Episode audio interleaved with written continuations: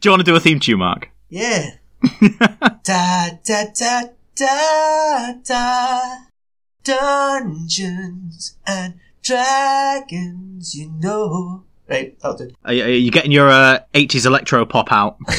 And then he's looking for his music.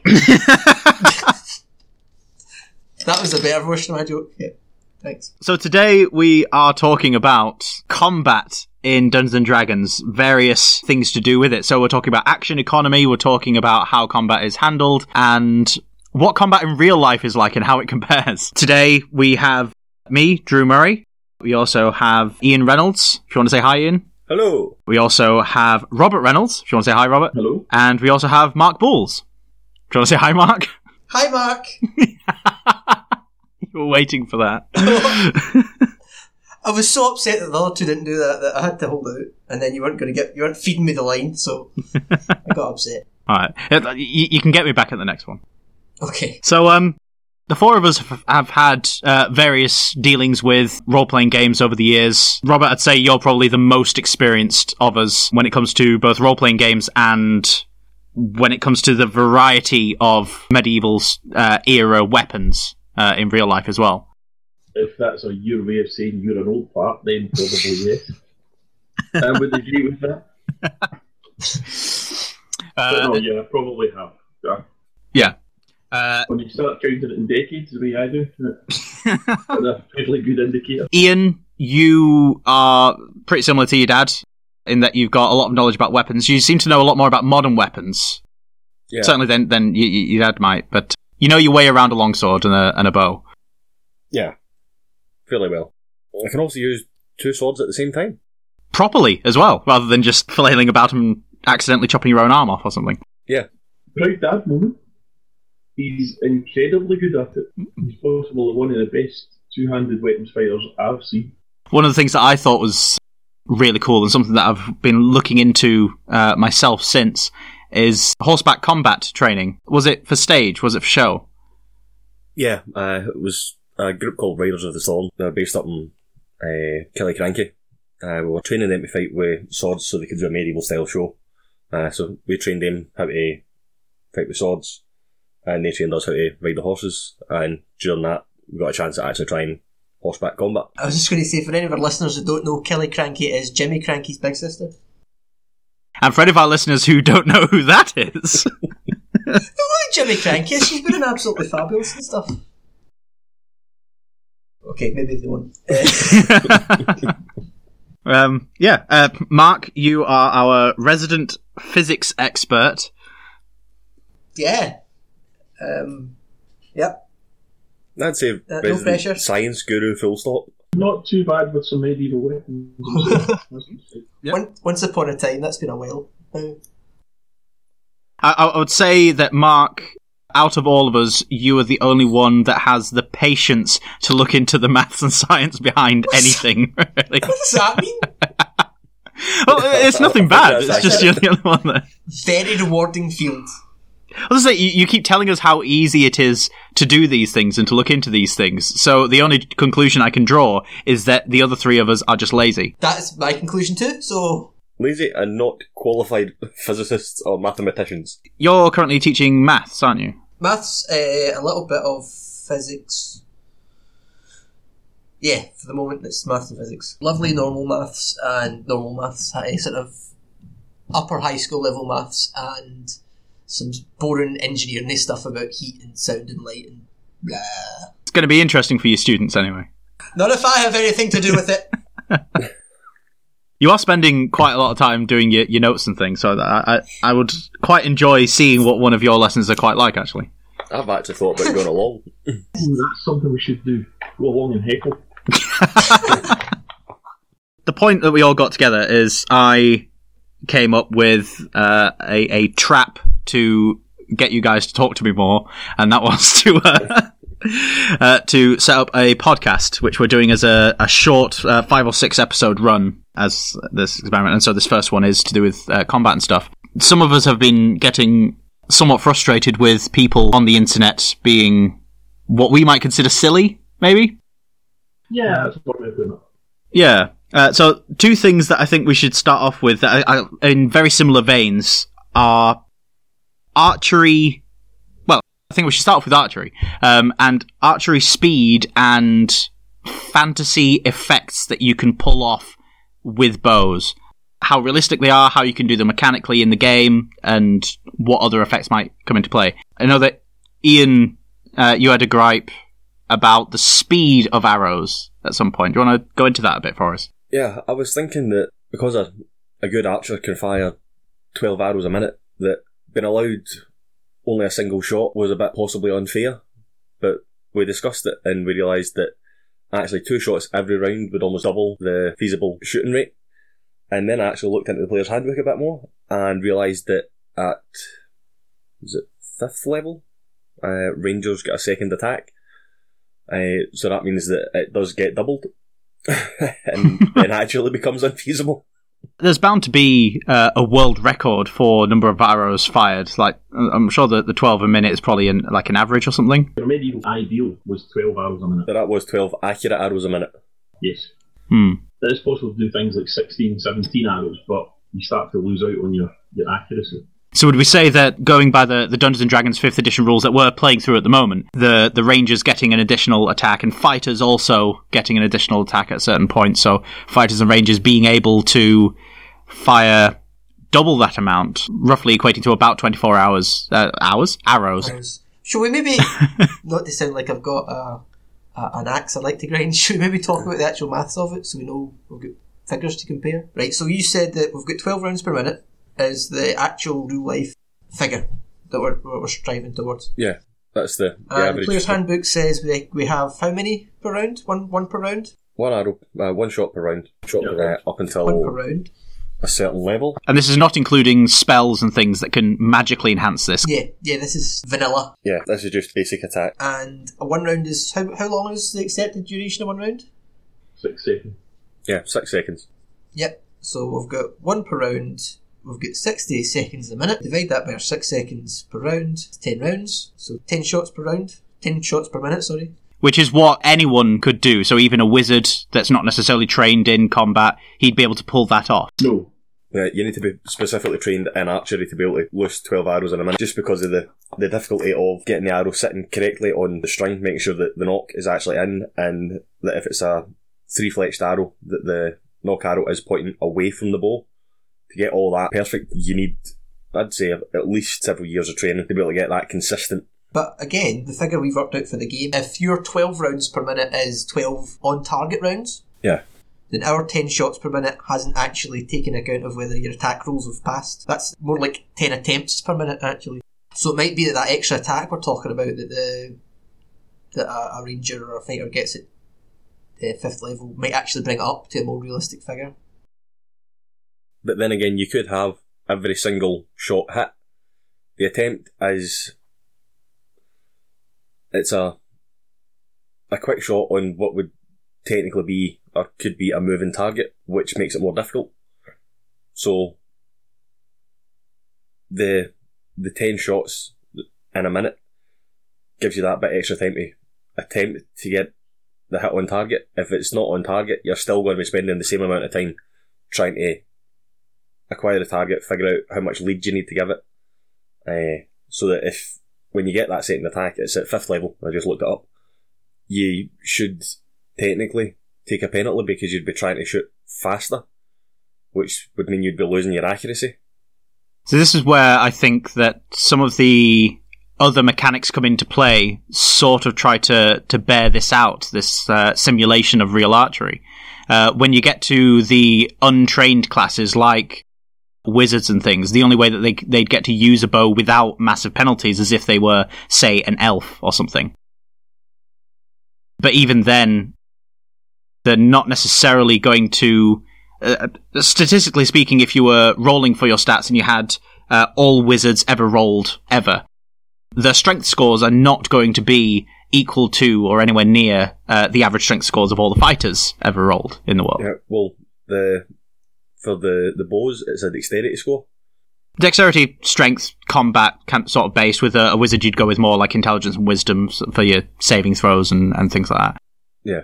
So you, you're less likely to get a, a strong and dexterous wizard um, necessarily. So their ability with bows statistically speaking, uh, when you're rolling a d20, would be reduced.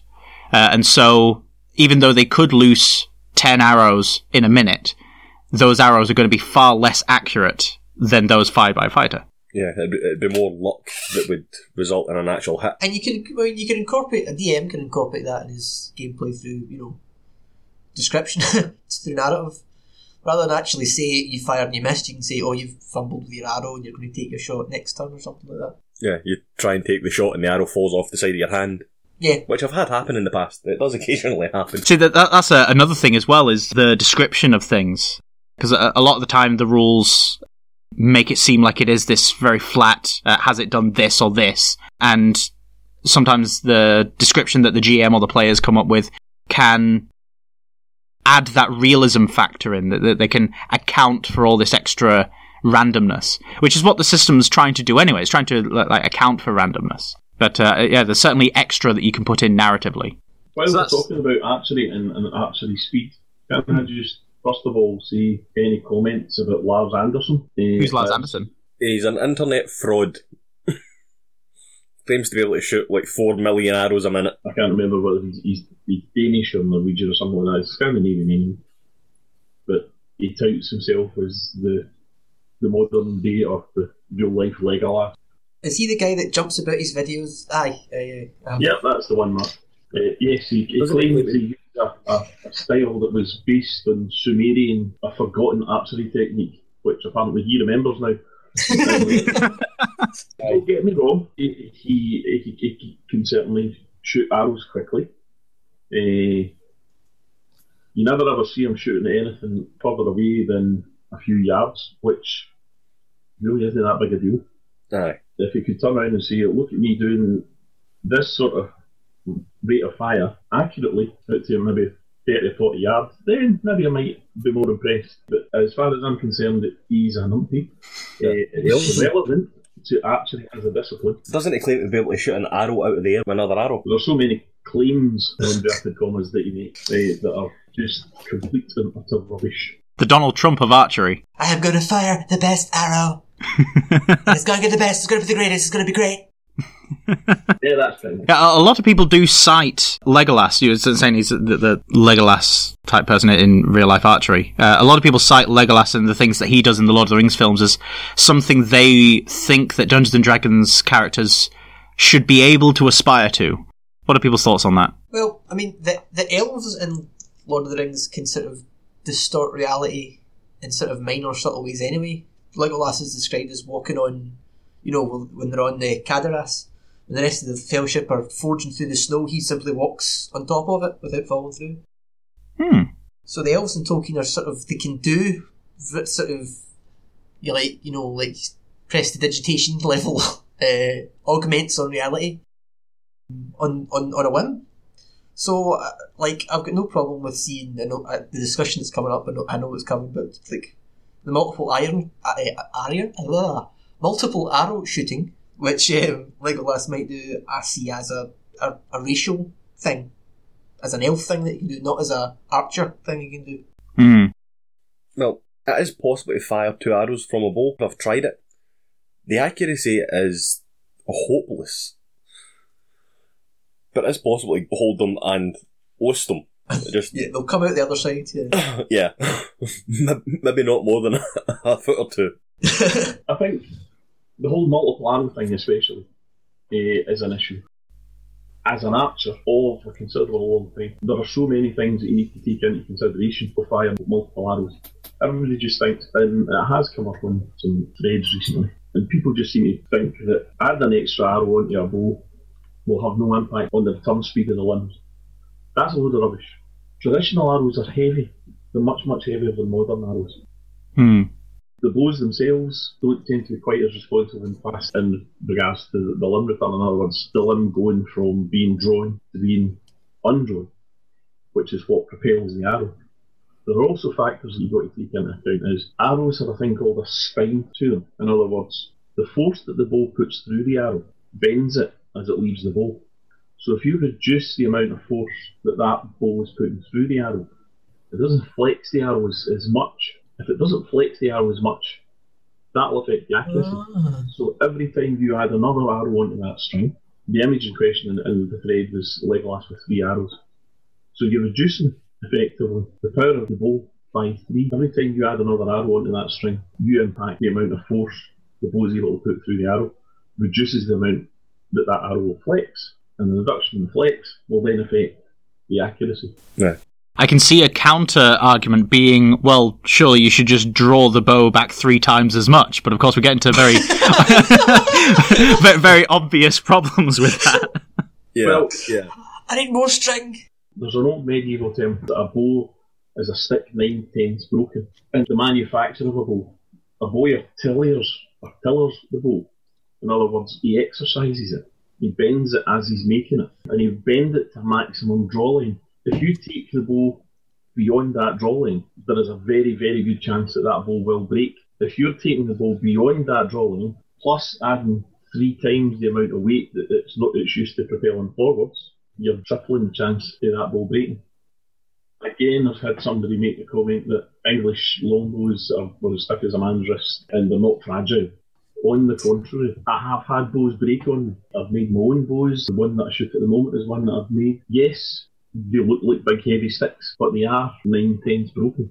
And it doesn't take that much to push them over the edge. You should never ever borrow someone's bow if you're taller, and bigger than them, because you're inevitably going to draw beyond their draw and you run the risk of breaking it. Very much like muscles. And they need to be warmed up and nurtured, eh, otherwise you'll break them. So with the whole kind of elven archery thing, from an archer's perspective, I tend to look at it from a practical perspective of that's just bloody stupid. That won't work. Eh, there are so many factors that will make it completely unfeasible. But then there's the side of me that loves fantasy, loves D&D and think, you know, well, there is that kind of magical aspect to the whole pastime that you think, cut it some slack and let it go for the sake of narrative and for, the sake of the game. And for the sake of making things, it's that, you know, the really cool thing. I do accept that there is that. So I would never ever say, absolutely not, shooting three arrows off a bow is a load of nonsense, there's no point doing it. And I would say, go with it, but it's going to have impact. I mean, my response in the, in the thread that this came up on, you're going to be at a disadvantage with it. You know, it's not going to be as accurate as, as useful as just a single aim full power shot. But go with it anyway. You know, there's no point just being an arbitrary. Nope, that won't work. Yeah. I know we're deviating slightly from the, the Dungeons and Dragons focus uh, that we've had here, but there's we've played it once or twice when I've come up and, and visited you guys in Scotland. The Unisystem, it was that witchcraft game. Yeah.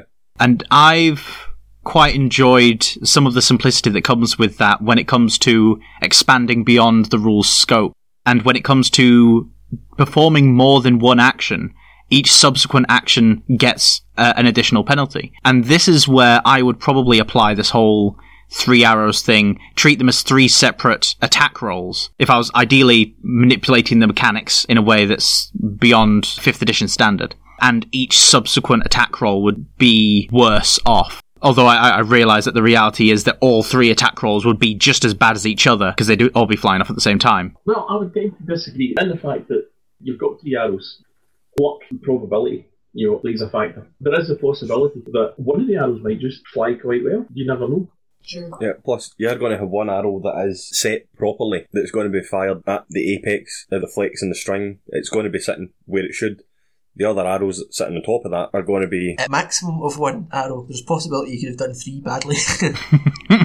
but there's space for you to get one right. Like, so what, what are the options for nocking the other two then? So you've got one that's in the traditional nock position. Yeah, But then, where, like, is it as simple as just the other two are just on either side of that, or is there a I would think they would have to be on top because the Right. position that you hold ah?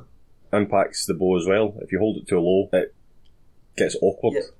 Yeah, because if you think about it, if you if you wanted to have all three arrows in uh, a position where they'd all be equally nocked as well as they could be, you would be spreading your fingers out across the string to give it that elongated flat bit that would normally be just like the, the little dip of the, Yeah. the, the, the parabola with the single arrow.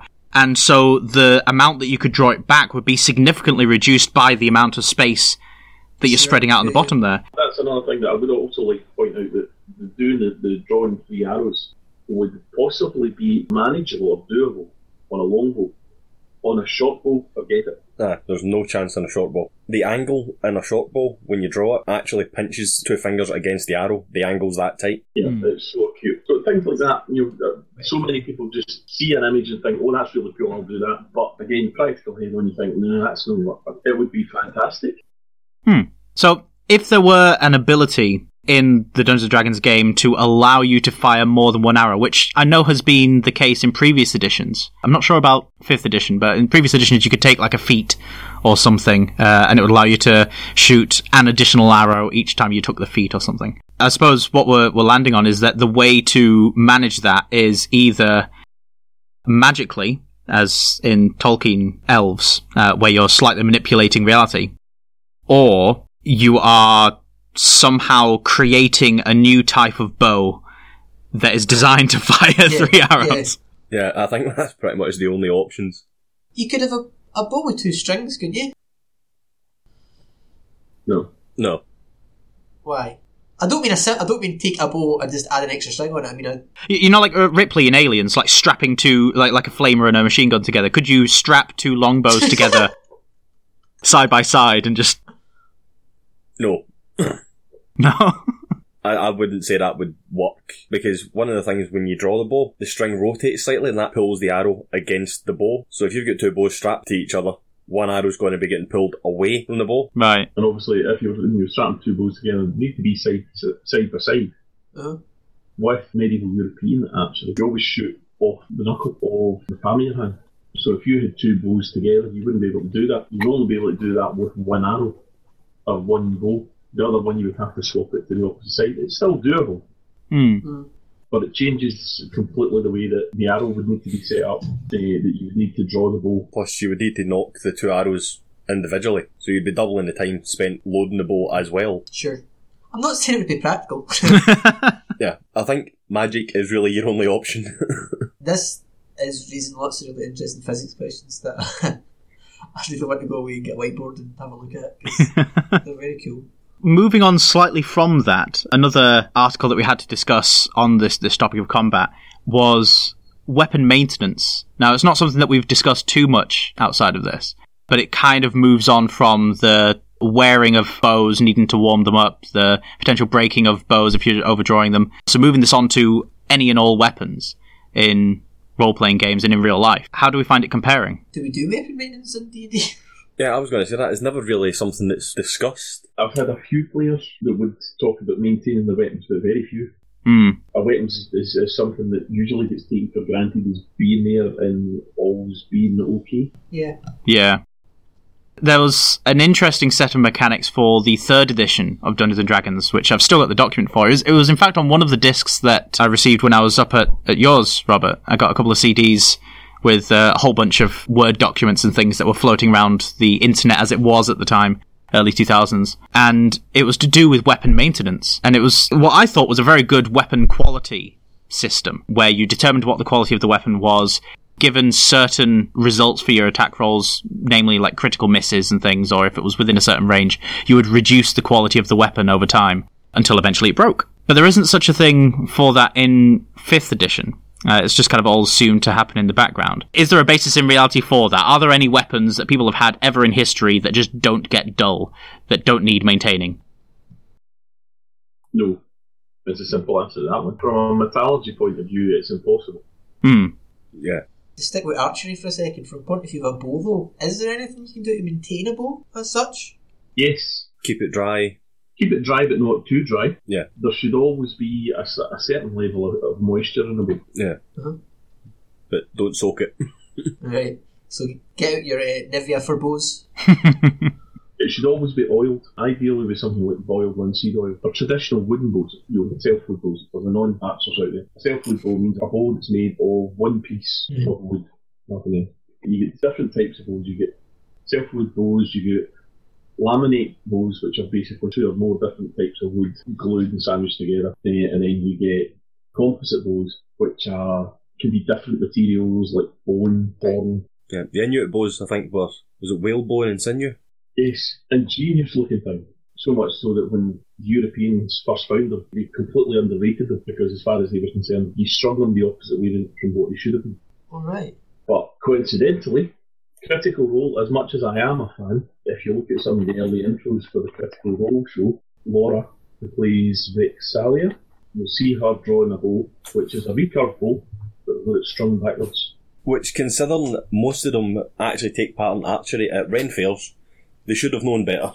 Maybe there's a an endemic of people stringing their recurve bows at uh, Renaissance fairs wrong in America. Well, I think it's something that does happen pretty regularly all over the place. Well, they've never had to really use a bow in warfare. America's a very young country. George Washington, at one point, he requested that his men be issued with bows and arrows instead of muskets because of the amount of smoke that was created on the battlefield. Ah. Uh, it made it impossible for men to fight. Arrows it would be much more effective because they wouldn't have been creating as much smoke, especially in a defensive position. Unless they were firing really fast. I I was going to say the amount of smoke that a bow and arrow generates should be significantly less than a musket. yeah. Having used muskets and been in a unit firing a musket, the amount of smoke is ridiculous. Was that during the, the Wars of Independence? Yes. If you imagine a contingent of men defending a fort, you know, you're surrounded by walls, you're constantly firing muskets, that smoke's going to build up in the confines of that fort. Sure, yeah. So even just day to day doing things while that smoke's building up during the conflict, he's been looking at it and thinking, at that point, the accuracy in the, of muskets in comparison to bows and arrows, you were probably just as accurate and just as able. Plus, you would have actually had a better rate of fire. Muskets were three shots a minute for the best units, I think. See, uh, am I the only one that really wanted to be there at the time with a tub of talcum powder and just like talking up the strings so that when they shot the arrows, it still smoked up? Yes. Yes, you're the only one. I've got a wee bit of talcum for you boys. Have you got a wee minute to get talked up with the talc boy? Nothing worse than a bit of archer's shave. Anyway, so yes, so that's how you would maintain a bow. Yeah. Now I really want to add some of that into our games, though. When in The Lost Mines of Phandelver, the module that we're playing through at the moment, one of the early uh, instances was you guys coming across a, a goblin's cave and part of it flooded. Yes. Yeah. So a bow getting caught in a flood, what would be the, the way to resolve that? I mean, is that bow then ruined, or can you dry it out but try not to get it too dry, or is it usable but dangerous? That's the reason for keeping the oil. The, the oil basically coats the outside of the, the wood and makes it waterproof in effect. Okay. Yeah, it would be extended lengths of time submerged in water that would ruin it. Well, still, I mean, there are Not some of the good for them. bows from the Mary Rose. Uh, I mean, obviously, they were immersed in water and mud for centuries, and they have actually managed to bring some of those bows to a state where they have been able to fire the actual bow itself, rather than just making reproductions. That's interesting. I think that would be any archer's dream to use one of those bows. God, yeah. In the interests of pedantry, what about the bowstring? Bowstrings are a lot more contentious. Traditional bowstrings would have been made out of linen, which, although a fairly strong fibre, it is susceptible to wetting. If it gets wet, it does become slightly stretchier and more prone to breakage. Yeah. I think the medieval archers would keep a spare string under their hat, if I mind right. Yep, and a waxed paper parcel basically to keep it dry. Says your dungeon master. And are you wearing a hat? No. But there's a lot of things like that that and I I mean that the whole concept of and you see it all the time in fantasy movies, characters always have their bow strung. Yeah, that's really not good for it. Easy way to ruin a bow is to keep it strung. So all these bows found uh, in, in what was it, the Mary Rose? Yes. Yeah. So all those bows, uh, I'm assuming they wouldn't have been strung then. No. A bow would only be strung right before combat Right. or before use. So, how how long do you have a bow strung before you have to worry about it working less good? It work less good. it work less good now. Okay. Much badness has bow done now. no shooting, no good. There are so many factors that that depends on things like the you know, materials that the bow's constructed oh, from. Sure. I mean, a self-wood bow it, it wouldn't actually be that long Right, before it, it would start to take set to the string. In other words, it would form the curve. right. So would you see it in like from the, comparing the start to the end of a particularly long battle, perhaps? That wouldn't be too bad because of the fact that the bow's been worked constantly. Oh, right. Okay. But if it's just sitting at rest without being used, It's like a spring. If you compress a spring and leave it compressed for a couple of weeks, it doesn't expand back out to where it should. So are we talking minutes or hours? You would be talking hours for it to start to have an effect. For it to have a significant effect, you would be running into things like days and stuff like that. Right. But still, in our games, weeks have passed, and I don't think there's been a single description of an unstringing of a bow. It can all be ab- abstracted into uh, during your rest period. This would be the standard thing Right. you would do. I thought that was a warning there. So prepare yourself, boys. Next game, Next game, twang. big, cu- get big, boom, aye, boom. big boomerangs rather than bows. My personal perspective, I tend to think of that as being the point where I always think of carrying a bow unstrung. And when I say get the bow out, I would automatically think at that point is where I'm stringing it. To string a bow doesn't actually take that long. How long would it take, and how labour intensive is it? It's not particularly. The longest part's the warming up. Actually, stringing a bow takes a few seconds. The easiest way of describing it is like warming up a muscle before you exercise. You just put some heat into the bow so it's, it reduces the, the risk of it breaking. It looks a bit rude at times as you're rubbing the shaft of your bow. This doesn't look a bit rude, it looks very rude. Let's be honest. Before you encounter a room full of big muscly guys, you uh, you, you rub your shaft vigorously. That's it. Yeah. Minding your string. so I think maybe we should move on a bit. Yeah. we've talked about bows. Not that bows aren't interesting, just we've got limited time, and there are other, other weapons, perhaps in maintenance or even other topics. I think to achieve this transition, we should probably talk about other weapons with wood in, because I'd imagine oil would come into play a lot in reality. So things like spears and axes. Yes. Cool, right, so moving on. Yes, and we have a spearman here. Yes, so another one of my many talents. Robert's never seen without a shaft in his hands. It's always a big one. Need both hands for mine. So, um, yeah, uh, what was his name? We're spears. Gertrude. Yes, he actually named his spear Gertrude. Yes. The name Gertrude comes from the Norse language, and it literally means spear power, it means Gertrude. Hammers and axes especially are something that need a wee bit more kind of looking after with regards to the shaft that would be obviously usually neglected never ever talked about. A hammer or an axe head is a pretty big lump of metal. As long as you keep it dry and clean, it doesn't make much of a difference. Whereas the shaft, really, that is going to need a bit, bit more maintenance and things like spears and things like that. were they commonly maintained, or were they uh, produced in enough numbers that people just didn't care? Like, as soon as your spear or axe broke, you just grabbed another one. Spears are slightly easier because all you did was you look for a, a fairly long, straight branch or bough from a tree, Hmm. chopped it off, whipped the spearhead in the way. But things like uh, hammers and axes, there's a lot more work goes into fitting the shaft or the handle for those.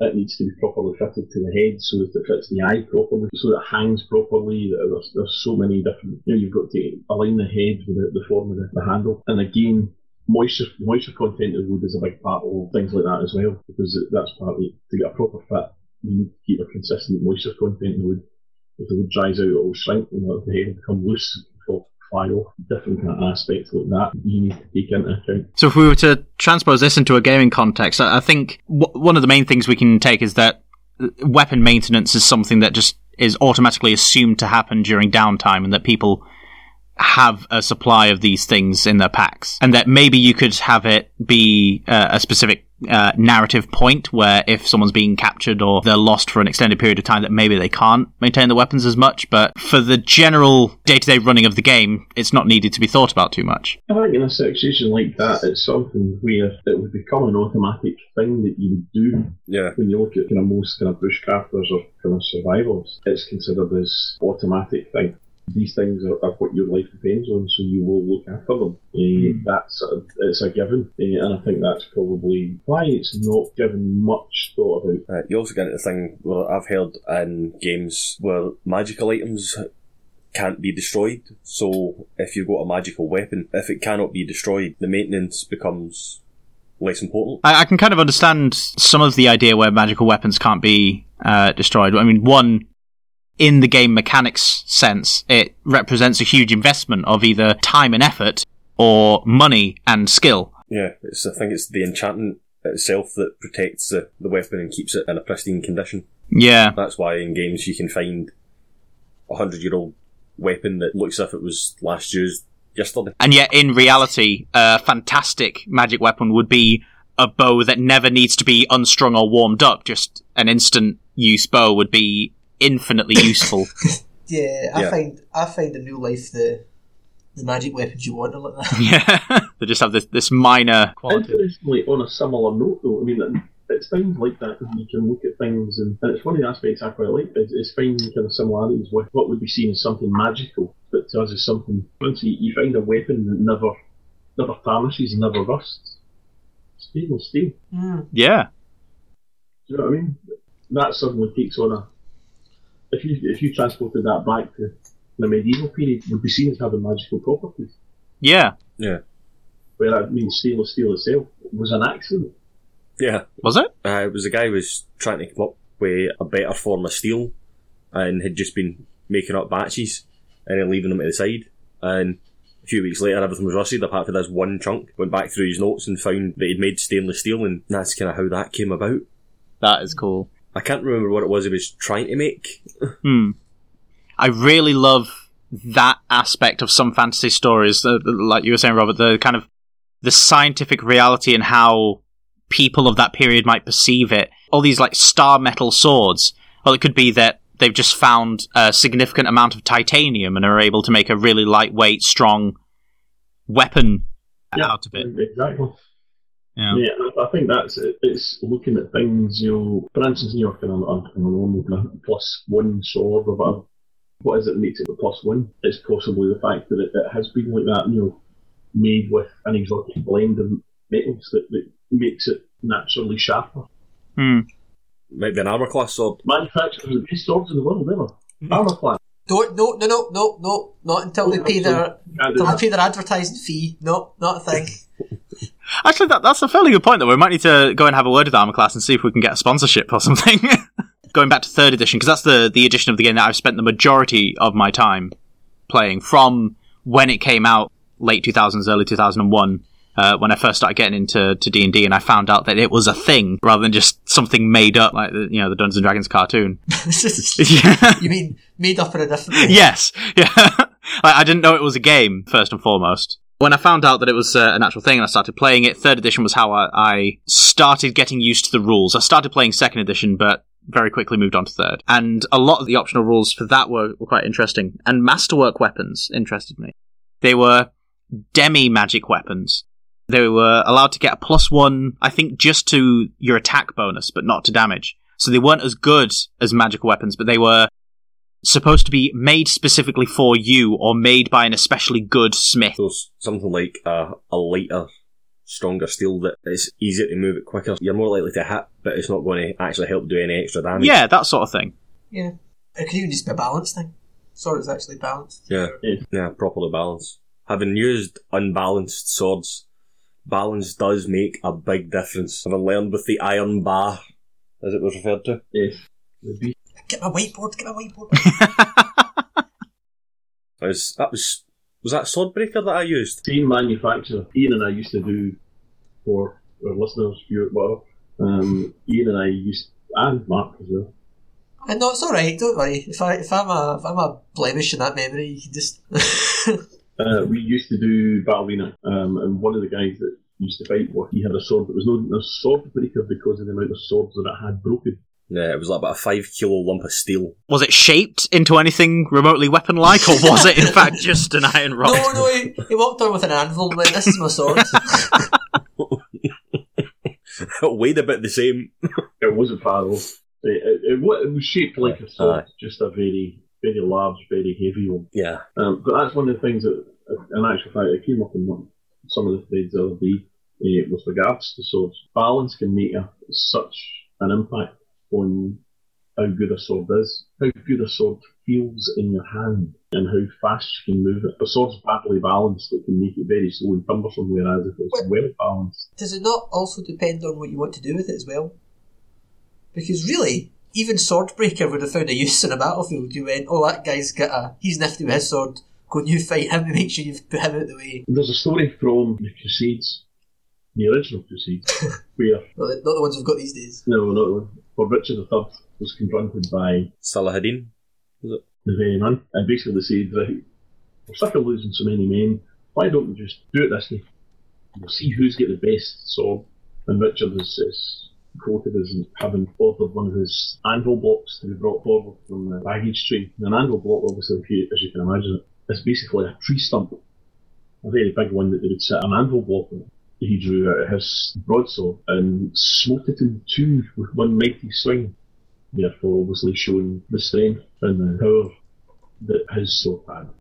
But then Salahadin in the story brings out his sword, the curved blade, a saber type sword, and he calls forth one of his courtiers and then throws the courtier's silk scarf into the air and cuts it into a thousand pieces before it hits the ground. Basically saying, which one do you choose? Both swords are fantastic in their own way, but how do you say which one's better than the other? The broadsword would never been able to do that to the scarf, but then again, if Salahadin had tried to do the same thing that Richard had done with his, his sword have shattered because it was too hard. See, I, I would- love to be there at the time and witness this. I I realize it's a, it's a story, but if there was any actual historical basis to it, to to see actually uh, Richard got his sword stuck and just managed to penetrate the, the tip of the stump, and that Salahadin actually managed to cut the scarf in two, and then spent the rest of the time just flailing around with the sword missing. I can do it! I can do it! and they both just agreed to never speak of the situation ever again. Yeah, let's let's go back to the But war. if we else happened, it'll sound much, much cooler. we can agree between ourselves and made ourselves look like arses here. So trying to drag this kicking and screaming back to, to weapon ma- maintenance and, and things and um, getting into attacks and things, which is going to lead us into the, the next topic I've got written down. So swords and things, similar situation. If it's your standard iron or bronze weapons, you're going to need some sort of oil or something to try and stop it from oxygenating, I would assume. Bronze also loses an edge a lot quicker. Yes, bronze is a much softer metal, totally different process for keeping an edge on bone. Bronze weapons are shit. it is the easiest way of saying They just don't hold an edge. In the Bronze Age, there are things like bronze axes, but for the most part, archaeologically, they're seen as being items of status rather than things that are actually used because their, their stone counterpart were pretty much seen as being better, more effective, more efficient. They don't hold edges, that they're seen as being kind of items of status and symbols of leadership, especially when it comes to things like bronze swords and such. It's why bricks and iron and steel far surpassed the use of copper and bronze. Yeah, bronze went straight to the principle of making medals out of, and only medals. And even then, only the shit ones. only the shit medals. yeah. The much harder, stronger gold goes to the best medals. I remember the day I saw that man with the, the gold broadsword claiming 40 men for his own. Every man leaving a facial imprint on the blade of the sword. Is that a facial or a I feet think during the And there, I've, I've already got another Dungeons and Dragons magic item, the Hammer of Many Faces. It's a solid gold hammer. Just leaves a different imprint every time you hit someone. It's magic. so, from weapon maintenance and talking a bit about the, the weight and balance and, and creation of these things, sort of looping back around to action economy. We were talking at the beginning about bows and the number of arrows that you can loose in a round. But how do we feel that compares to melee combat in the Dungeons and Dragons system? Well, I mean, in general, melee combat should be more attacks per round. Maybe not more successful, necessarily more successful attacks, but certainly more attacks per round than ranged combat, I would imagine. Hmm. Because you just flail your, flail your arms around. I think it could be described as like that when you only get one or two attacks per round because you would be able to make more attacks, but it could be described as these are the number of openings that you get where you can get an opportunity to try yeah. and true. make the attack. So it's a kind of back and forth attack and parry, attack and parry, and then you see an opening, and that's what your attacks are coming from. Yeah. Hmm. Uh, especially with things like daggers and knives because they are so quick. You could attack quite a few times. Yeah. But it's actually getting through your opponent's defence that's the issue. That's a good DMing thing, but I get, there should be situations where, you know, say you've got a particularly um, sadistic player, I don't know where you'd find one of them, but say you've got a particularly sadistic player and they're attacking someone who is innocent and unarmed, right? And for, for whatever reason they have enough hit points, you can get more than one attacking. Then to say you're getting one attack every six seconds into that person, I think as reenactors, I think that seems unrealistic. But I think i any person thinks that someone who takes six seconds to swing a sword and then reset is is you know on slow pills or something. so it's, it seems a bit unrealistic from that respect. But one thing the game seems to do Yeah. quite a lot for think I mean for a lot of fighter based classes, they get extra attacks per round as they level up. Hmm. Uh, fighter has the action surge thing, where they can jab an extra attack in if they need to. So I think what they're trying, that what's been tried to do from the rules point of view is add in these extra attacks that should be there for the people that really need them. Hmm. Uh, if you like, Yeah. but without making it explicitly, oh, you just get to attack ten times as much as the other guy. Yeah, it's, it's kind of like a, a layer above proficiency because proficiency, uh, you know, the ability to use a weapon without you accidentally hitting yourself is supposed to represent you know how to use this weapon well in combat. But it seems that fifth edition's abstracted that concept slightly a bit more and said, well, proficiency is you know what it looks like. And, and actually, uh, being of these fighter classes, getting more attacks is supposed to be representative of you knowing how to fight better. Right. Yeah. Yeah. There was an interesting concept that I, I came across a while ago by a, a YouTuber by the name of Lindybeige. Oh, I love him. Lindybeige. And he was talking about how proficiency with weapons doesn't seem to match between his experience of real life and his experience with role playing games. Where if you use a weapon a lot, you might know how to defend against it. You'd know the techniques surrounding it. And similarly, if you've seen a weapon used against you quite a lot, you might have some better idea than someone who's never encountered it before. Hmm. Would you say that the D&D system accurately abstracts it? So not a- accurately portrays it, because we know it, it's not accurately portraying it verbatim, but there's a way that we could describe it, a way that we could think about it for it to sort of make sense. Do you think that that's too much in the way of mental gymnastics, or do you think D&D sort of does it okay? I think it handles it reasonably well. I think one of the clever things that D and D does, I think, is it just and rather than give an explicit rule as to why, how these things might affect your ability to defend against something, for example, rather than explicitly say, "Oh, you get an extra blood," they just bump your armor class up Hmm. a bit. Now they don't seem to do that. Uh, it's inter- not something I'd thought about before, but thinking about how if you're proficient with a weapon, you should know about how to defend against it as well. So it's not something that I'm aware is actually done in uh, fifth edition, at least. No, it's Uh, they're, they're- they're very broad with it. So rather Yeah. than adding loads of different conditions that would only apply in the instance that you're being attacked by a spear, Oh. they, they instead just go, "Nah, bump, bump your armor class up. You're just better at defending." What fifth edition seems to be doing is trying to shed as much as the unnecessary stuff as possible. It's kind of what they've been trying to do since second edition, I think. But they've finally reached a, a good balance with it, I, I think. So they're trying to make it a game that's able to be played Mm. as well as something that reasonably well, you know, resembles uh, real, realism. I'd agree with that. Yeah, I think I'd agree as well. Yay! A lot of systems tend to tie you down with the mechanics and with the dice roll. And D&D, to a certain extent, with some of the other editions, did that. But my biggest experience was with two, and I have to admit, a lot of the time when I was DMing, and I like to think I was reasonably good as a DM. Like that. Yeah, you never nearly killed a player. Not a character, a player. Unlike some other people. Oh, well, Mark was actually playing. I was DMing at the time. No, that was the game Mark was DMing, was it not? I think it was. Aye, that was when you were doing your, your Knack McFeagle, Mhm. and Mark was running it. I thought it was. I thought it was. He was playing, and it was the thing with the duck Oh, no, the, I'm- I'm- duck and the, the quarterstaff. No, that was that was before. what? Oh, it's a whole. There's, it's not, it's. We're adding an hour onto this podcast. Go. no, no, I'll, I'll hear about it later. Uh, anyway, we could do a Daft Stories episode. Oh yeah, that'll be cool. throw the dwarf in, get the black dragon stone, and then cut its balls off. Anyway, yes, aye. What was I saying? Aye, but Vive's really looking to make it a lot more story driven rather than mechanics driven and dice roll driven. That I'm, I'm really liking. Because as I say, when I was DMing, a lot of the times I threw a lot of the dice rolls out the window for the sake of narrative, and I ran it so that encounters flowed as much as possible. Eh, so you had as little dice roll I as you needed. I got. Eric. Eric, go for a wee. Go for a wee. I'm going to need to edit this bit out. Awesome. Eric, go. I demand that it gets left in.